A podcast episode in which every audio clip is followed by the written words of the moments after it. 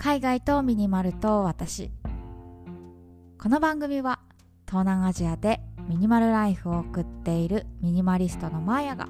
100日間のシンプルライフを通して感じた偏愛アイテムをご紹介する番組です。100日間のシンプルライフルールはたった2つ。1すべての持ち物をクローゼットにしまう。2 1日1アイテム引き出す。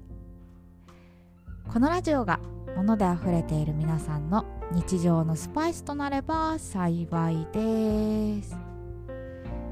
はい今日は42日目ということで本題に入る前にねあのめちゃくちゃどうでもいい話を一ついいですか？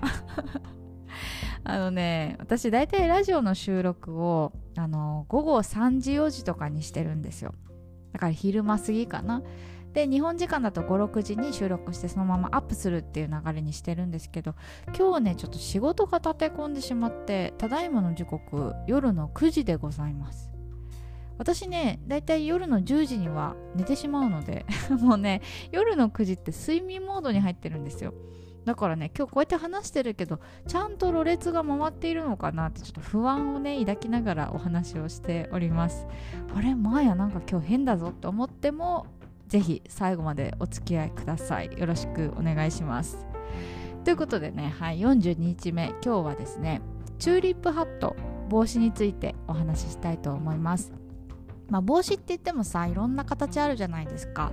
キャップとかニット帽とかハットとか私が言っているチューリップハットっていうのはつば広帽子なんですけど私はね圧倒的にこのつば広帽子チューリップハットが好きなんですよ。というかね実は私帽子好きであの4つ持ってるんです。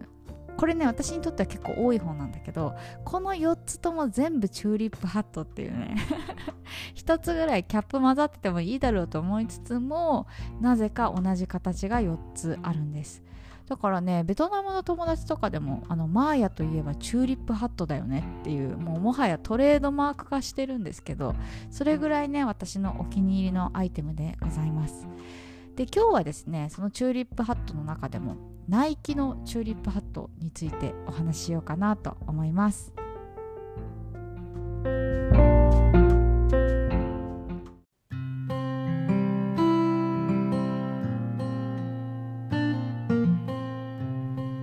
今日ご紹介するチューリップハットもナイキっていうね。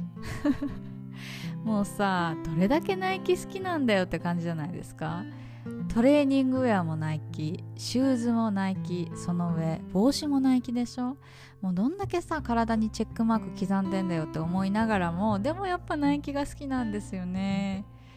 そのあとアンダーアーマーとかアシックスとかも好きだけど、まあ、この話はいいですね。ちょっと割愛します。すいません。でねまあ私最初にもお話ししたんですけど今マーヤといえばチューリップハットって言われるぐらいトレードマーク化しております。で実はねこのラジオでもすでに一つチューリップハットを紹介しているんです。17日目にねあの朝素材のチューリップハットを取り出していましてこれをね毎日かぶっていました。このチューリップハットはですねあの購入品ではなくてもらい物なんですよ。しかも帽子職人の知り合いの方が私のためだけに作ってくれた完全オーダーメイド品というね本当にあの身が引き締まる思いでかぶらせてもらっているんですけどそんなチューリップハットを今までずっとかぶっておりました。なんですけどねここ最近さ私筋トレにハマってましてあの基本私服がねトレーニングウェアなんですよ。これ一昨日ぐらいに話したんですけど。だからさトレーニングウェアにそんなさ完全オーダーメイドの朝素材のチューリップハットってミスマッチすぎるじゃないですか。っていうかね帽子に申し訳ない。そうそう。あまあナイキの帽子がじゃあ申し訳なくないかっていうとそうではないんですけど。まあトータルコーディネート的に考えてねどう考えてもナイキのチューリップハットだったら馴染むじゃないですか。まあ、そんな思いから今日ね、あのー、ナイキのチューリップハットを取り出しました。で今ではね本当に毎日帽子をかぶっているんですよ。あの雨の日だったら雨よけになるし暑い日だったら日よけになるしそんなこんなで。まあ寒い日でもねファッションになるかなと思ってかぶってるんですけどこうやってね帽子が好きになったのってここ23年の話でして。それまでもう26年間ぐらいは帽子とは無縁の生活をしていました。っていうかねあの帽子が似合わないって決めつけてたんですよね。私ね幼少期の時母親に言われた言葉がすごい覚えているんですけどあなたはね頭が小さいからマジで帽子似合わないのよって結構一周されたんですね。でさまあ私ねその結構その体が小さくてでそれに合わせてね割と頭も小さい方なんですよ。だからその学生の時小学校の時とかさあの登下校の時に帽子かぶったりするじゃないですか。その帽子がとにかく大きくてあのかぼっとかぶられちゃうっていうんですかね。あの目までさ覆われてしまうみたいな。それ頭を守るものでしょうみたいな感じなのになぜか視界が悪くなるっていう。それぐらいね結構頭が小さかったんですよ。でさ頭が小さいって言うとさえそれめっちゃいいじゃんって言われるんですけど結構コンプレックスで。本当にねどの帽子も似合わなかったんですよ。だからその学生帽子はバカにされるしあの体育帽赤白帽子とかもさなんかちょっとゴムないとつらたんみたいな感じだったし。であとはさあのスノボとか行ってみんな可愛いニット帽とかかぶるじゃないですか。でもさ私がニット帽をかぶるとマジでなんかコロポックルみたいな感じで何て言うんですかねすごいファンシーな雰囲気出ちゃうんですよ。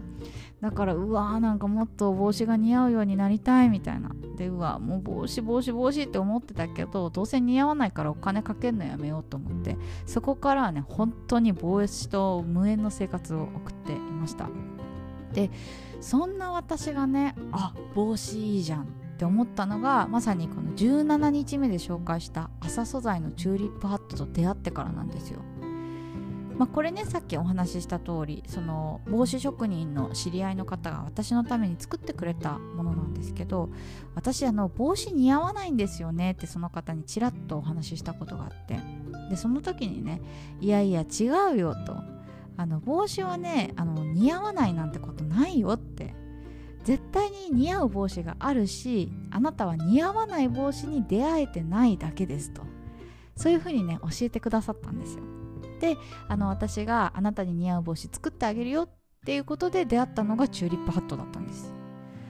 でもうそこからよえ私に似合う帽子あるの？みたいな感じで。もう本当にさ、まあ、最初に出会ったのがオーダーメイド品だったから、まあ、私の頭のために作られているわけじゃないですか。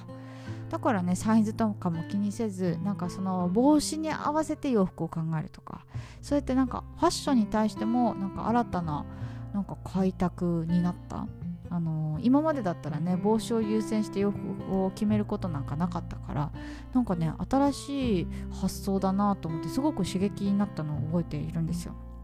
でそこからね、まあ、ベトナムに来てですよ。ベトナムに来てからは帽子をかぶった方がいいと言われて そこからはね本当に毎日帽子をかぶる生活を始めました。これはねあの私がいつもよく行く美容師の方から美容院の美容師の方から言われたんですけどやっぱねベトナムって日本より紫外線がむちゃくちゃ強いんですよ。なんかね日本より5倍ぐらい強いらしくて。でそれに加えてあのバイクとか車が多いので空気が汚いんですね。だからまあ普通に歩いてたりしたらあの頭皮が汚れてしまうんですよ。でまあシャンプーとかすればさ、まあ、頭皮の汚れは落ちるけれども紫外線で傷んでしまった髪の毛っていうのは治らないじゃないですか。だからやっぱりねその髪の毛を保護するためにはあのがっつりこう隠れるようなつばの広めな帽子をかぶることがいいですよっていうふうに言われてそこからはねあの毎日帽子をかぶるようになりました。基本的にね冬でもかぶることが多いかな。まあ、群れが気になる時とかはねちょっとその付き合い方を変えたりはしますけど絶対にかぶらないみたいな日はないです。それぐらいね毎日お世話になっていますね。だからね帽子って結構その自分を守るお守りアイテムだなっていうふうに思うんですよね。これはねその帽子作家さんからも言われたんですけどあの海外行く人は本当にいい帽子持ってたら得するよみたいなことを言われてあの海外って特にヨーロッパ圏とかなんですけどあのいい帽子持ってたりとかいい小物いいアクセサリーとかを身につけてる方って接客が丁寧になったり融通されたりするんですよねそういう意味で。だからねこう帽子いい帽子をかぶっているとあこの人はいい育ちの方なのねみたいな目であの接客されたりするので本当にねなんかあの得することが多いみたいです。だからさそう思うとやっぱり帽子ってねなんか大したことないって思ってしまうと思うんですけど自分の身を守るお守りアイテムになるんだなぁなんていうふうに思っています。まあ今日はねナイキのチューリップハットということで確か3000円ぐらいベトナムで買ったものなんですけどでもむちゃくちゃお世話になっています。ちょっと明日からはねこちらをメインで活動していこうかななんて思っていますはい。ということで今日はチューリップハットのお話でした。最後まで聞いていただいてありがとうございます。明日は何を話そうかな？